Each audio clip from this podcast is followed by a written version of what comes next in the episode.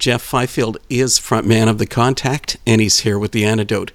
Good to have you join in, Jeff. Thanks for having me. Obviously, you're the most important band member because you're the one that's here for this interview.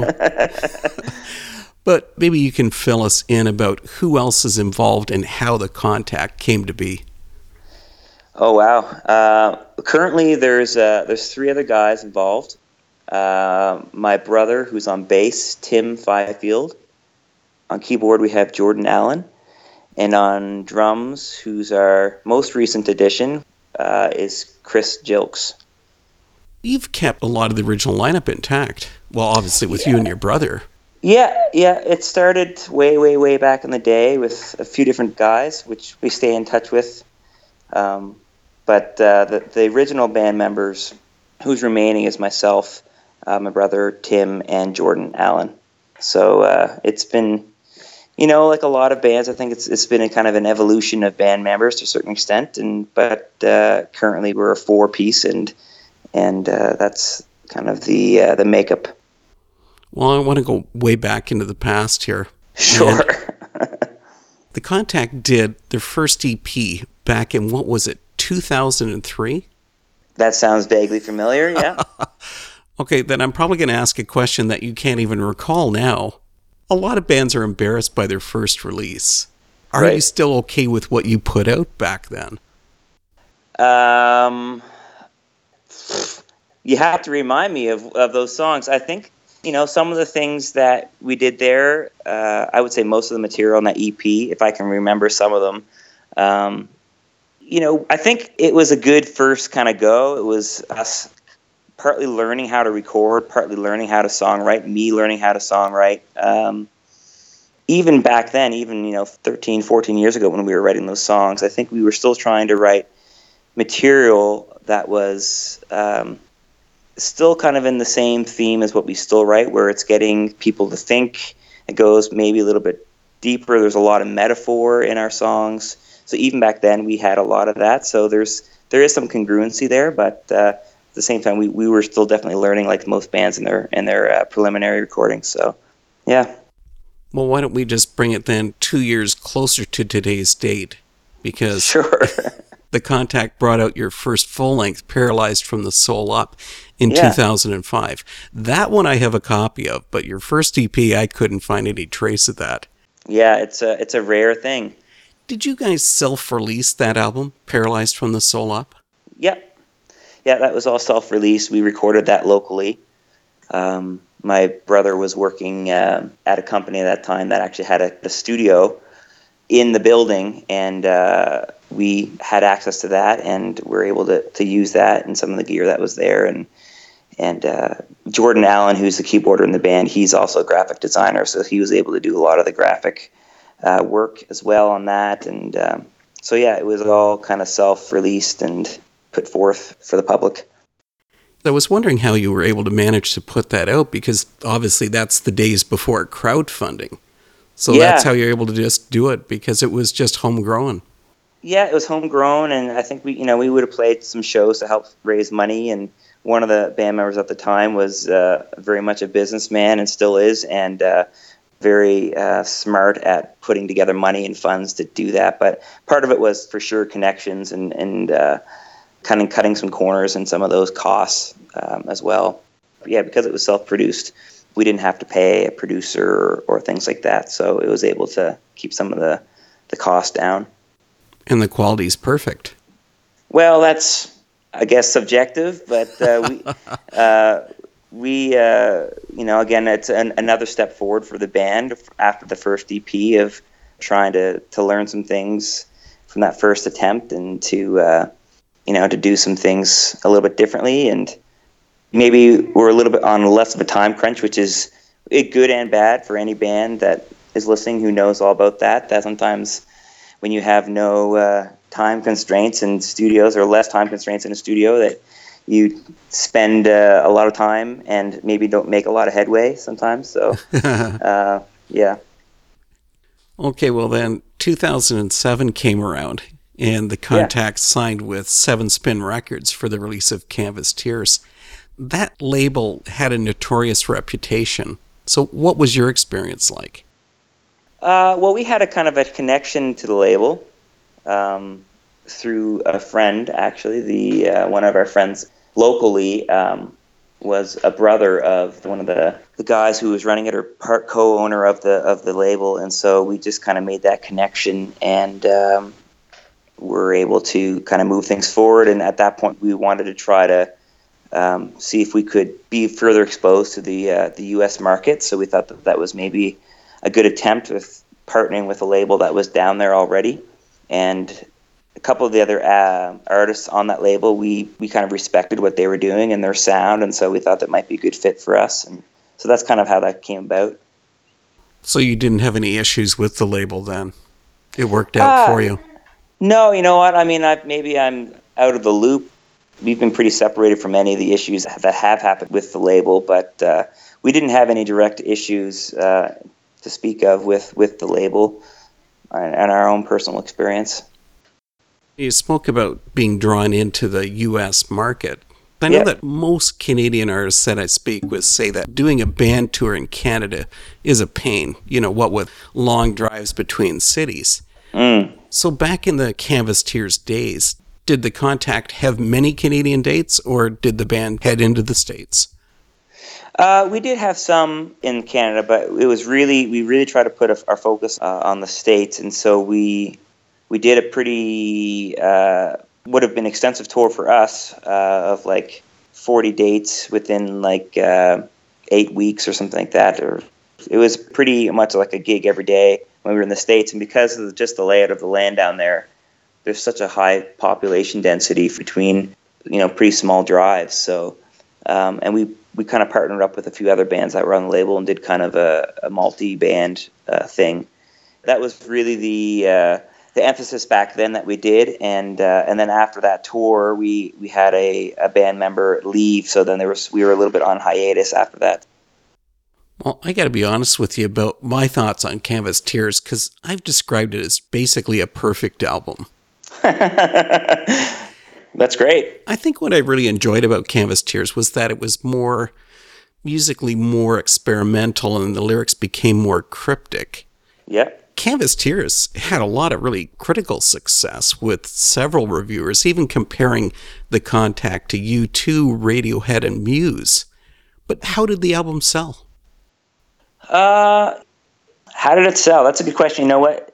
when we were in the states, we were exposed to. We learned a little bit too about how um, people buy albums differently down there than, especially if you're doing you know shows within uh, with any kind of church market. Um, people don't have debit cards. At least they didn't back then. So we were used to when we did tours in Canada where you know youth and, and teenagers and things like that they would buy albums with with debit cards and they wouldn't have a whole lot of cash and so we uh, we learned pretty quickly when we were down in the states that you know that wasn't really how it worked down there, and and a lot of uh, people didn't buy albums like that. They they carried smaller amounts of cash, and the bands that had kind of merch that you know had uh, smaller price points, they were the ones that were able to to make greater revenue. And so albums album sales were, were pretty good, um, but the thing that was happening at at that time too, there was a crazy uh, change in how people even consume music, right? So um, digital download and you know was was really becoming the, the, main way that people were getting their free music. We would even have gigs where people would come up to the merch table and they would kind of look at it and they'd say, "Like, is this online?" And they said that they were just going to download it. so uh, you know that's that's just the reality of how you know the market has changed now, where you know bands really don't sell hard copies of albums anymore. Uh, unfortunately, I, I kind of miss that because I've always loved having the hard copy and the liner notes and all those things. But you know, the industry was changing pretty rapidly at that time. So you know, for me to say that, oh, we sold lots of CDs, I would be lying compared to maybe even some of the earlier, you know, CDs like the EP and Paralyzed from the Soul Up because you know the market and the culture hadn't really changed a whole lot then when we, when those were released. So just in the span of a few years, uh, there was quite the change.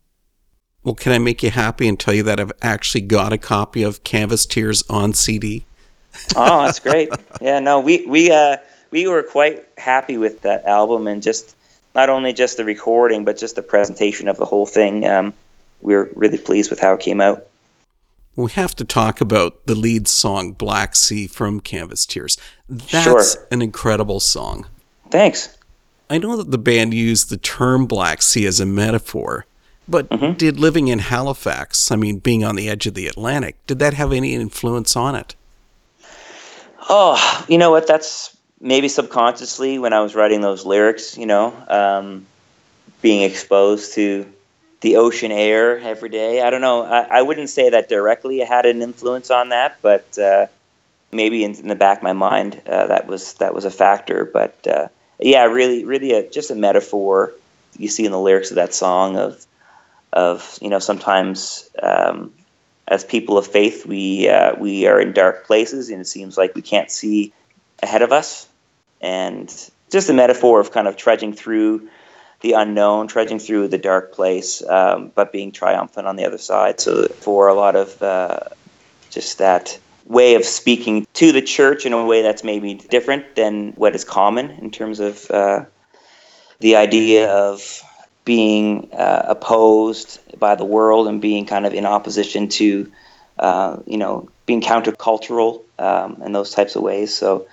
again, a lot of those songs were very much kind of written in that in that idea of um, moving against the grain, I guess per se, and and uh, being victorious in in how we live and using the metaphor to kind of drive that home, kind of giving it multiple layers. Was that always who you were focusing for to the Christian market, or were you trying to make it more Uh, general?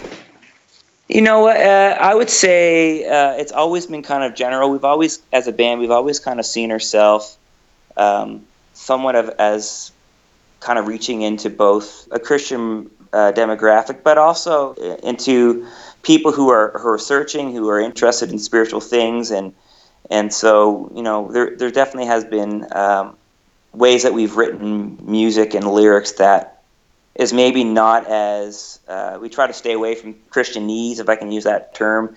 Um, you know, uh, language that is completely uh, inaccessible from the general market, but at the same time, we we try to write in a way that um, maybe the general market has to think about and they and they, they find interesting and they and dig deeper into, and, and then both the uh, Christian market um, uh, is challenged by it and thinks about it deeper too. So. You did bring in a song on Canvas Tears that was established in the general market. You For guys- sure, yeah. You did a cover of Peter Schilling's 1982 song Major Tom Coming Home. But here's a simple question for you. Why? Oh, that is a good question. Um, it started off as a suggestion from our producer, and he, he thought that it would be an interesting cover. Uh, again, there's metaphor in that that um, could be taken kind of, it's kind of the multiple layers of kind of representing, you know, uh, Major Tom, but also if you think about that deeper in terms of, uh, of this again this journey uh, of faith and this idea of um, kind of leaving the, the temporal and entering the eternal. So it's yeah it's uh, it was it was kind of one of those things. It was somewhat experimental for us for sure. We we you know it was never even on our radar. And uh, again one of those things where we thought that you know it could fit. It would uh, be kind of a connection point with maybe a more general market in which we were up for doing. So those kind of few things transpired and it happened. Yeah. Well, you did a better job than Schilling did with his original anyway, so who well, cares? Yeah. Well, thank you. No, no, it was uh, it was fun to do, and uh, it was funny as uh, you know after we we had done that, we we had noticed you know in the following months and and next year there was a couple other bands that had done a, a cover of it, and and uh, who knows if they had if they had heard ours or if they just you know a few different minds were thinking the same thing at the same time. I don't know, but uh, it, it was kind of funny that uh, a few different bands were doing that. Okay, so we talked about two radically different songs from the album here. Did you have a personal favorite from Canvas Tears? Wow, um, it's that's hard. You ask any artist their personal favorite, it's like uh, it's like having a favorite child. It's they kind of all are are special to us in different ways. And I mean, there's I think some of the songs maybe turned out better in terms of how we had imagined them in our mind, perhaps than others. But it's hard for me to say that I had uh, I had one that was kind of a favorite. Um, Yeah, I mean, I, we really like where where do we go. Um, that's one of those ones that we really liked how that came out on the album, and we really liked how it comes out live, uh, how we play that, and how we would uh, extend the ending to that song and have a lot of fun with it. But that was one of my favorites, I would say. But again, don't tell the other songs I said that. okay, I'll keep it closed on that one. I was in touch with the contact a couple of years ago about your new recording plans. yeah. You messaged me back and said this album will have a different sound compared to Canvas Tears, as yeah. we've been exploring different instruments and sound palettes. So, yeah. what do those changes involve? Oh, I think again, I think it's kind of maybe as we'll get to a little bit. I think it's uh, it's shying away a little bit from being as hard driven by guitars and um, exploring a little bit more of different sounds with keyboards. Um, at the same time, I say that there is, you know, there's songs that we've we've pretty much finished recording that are that are very heavy driven with guitars and lots of keys. I mean, that's always been our sound, but we'll see if they're released. And um, but I think I think the idea is to change it up a little bit and to uh, to experiment a little bit more with uh, you know with keyboard sounds and soundscapes and uh, tones like that. So um, yeah, it's hard to say. You know what I mean? Like nothing's uh, complete until it's until it's uh, finally recorded and sent away. So uh, at, at, this point. I can't even tell you how uh, any other song besides that first single is going to turn out, but trying to keep things different and fresh. So here it is. We're almost a decade after the release of Canvas Tears what makes you want to keep going or to get back into the game with you know putting out singles uh, we love doing that we love to write and record um, we in terms of uh, any kind of extensive touring i, I don't foresee uh, that being a part of our future you know you never know things might change but we're going to become potentially one of those bands that you know kind of retreat to our, our little recording uh, space that we have to create something, craft something, and release it. And maybe once in a, uh, a while, kind of make an appearance and, and uh, play things live. But we're kind of coming to a point where that's just kind of how it fits our lifestyle, and we like doing that. And we, and we have um, a lot of the equipment that we're able to do that now for relatively inexpensive. And that's part of the, the beauty of recording technology these days as well is that you're able to make a really good product um, with not a lot of equipment. It's kind of sad. You know what? Like, as a funny story, when we've been rehearsing for gigs recently, this is it. I, I find it fun, anyways. But there's there's been times when I, I haven't been able to find a copy of my own CD or my own material, and I'll actually go on the internet to find the lyrics of the songs from that someone has posted that I wrote it's uh, just to remember them and hear the hear the guitar parts recorded. And, oh yeah, that's what I played. Oh yeah, that's what I sang. So that's how old some of the things are in the back caves of my mind. So. what have the band members been up to since 2007? well, we've uh, we've all gotten married and all have kids now, and you know, life is busy, and uh, and so, you know, besides our day jobs, you know, we, we, we try to get together and to create something into something that we like and something that, you know, we're happy with and then kind of chip away at it. And then as we see in the new single, once we feel like we've got it to a place where it's like, yeah, this, this feels like it's, it's right. And um, to put it out there, we also feel like this uh, Vanity Ball that we've released is, even though it was written over the course of the past nine years, essentially shortly after we we finished uh, touring with Canvas Tears. Um, it's still relevant and it still feels like it's uh, modern and contemporary and not like sounding like something from nine years ago. So so we were really happy with that after we had uh, completed it. It has to be the perfect song because it's been nine years that you've worked on it. yeah, no, it's it's that's uh, kind of embarrassing, um, but uh, that's just the reality of it now, and uh, it's gone through different variations, but actually that that song out of all the the newer ones that we're working on has probably had the least amount of uh, have changes over the course of time. So uh, it's just it was just kind of one of those songs that that came out and and uh, was meant to be. I'm wondering if with the song lyrics, if you weren't also speaking to yourself. One line of the lyrics from Vanity Ball includes the term "I will be restored." I mean, I think really yeah. you could use that to describe the contact that you're now restored as a band. Yeah, no, I never, you know, I never even thought about that, but uh, there is a little bit of that redemptive uh, restoration kind of language in there. So, um, yeah, I've, I've, never really thought of it that way, but uh, uh, it could be again like all of our songs. There could be multiple layers there, and, and that almost subconsciously is coming out. This idea of you know, there's been this fairly long uh, hiatus of the band, or at least to the public, and uh, and putting something out there and ending it with that song with that line is uh, is maybe quite fitting when I first went to get Vanity Ball off of Bandcamp, you've also indicated that, hey, some of this money could go towards recording new singles. Hmm. Any more immediate plans?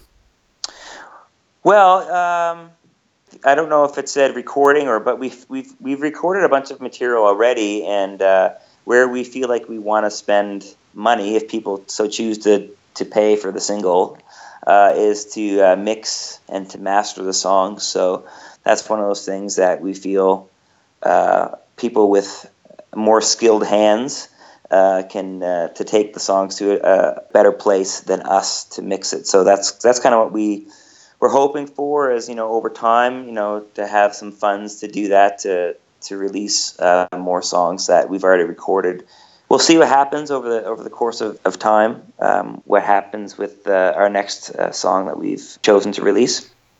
But you're going to keep that under wraps for now. Yeah, I mean, it's uh, we we don't want to tell people a song that's coming out when we don't know when it's coming out and uh, what song it is. So, you know, we're we're happy to to keep people in that suspense, I guess. You know, if they if people really want another single, then I guess they should uh, help donate and buy that the first single. Jeff, this has been a real pleasure because, man, I've been wanting to talk to the contact for a long time. Thanks for meeting with the antidote. Hey, no, thanks for having me. It has been a long time since uh, we've been able to uh, connect, so uh, thanks again for having us and, and exposing the band a little bit more.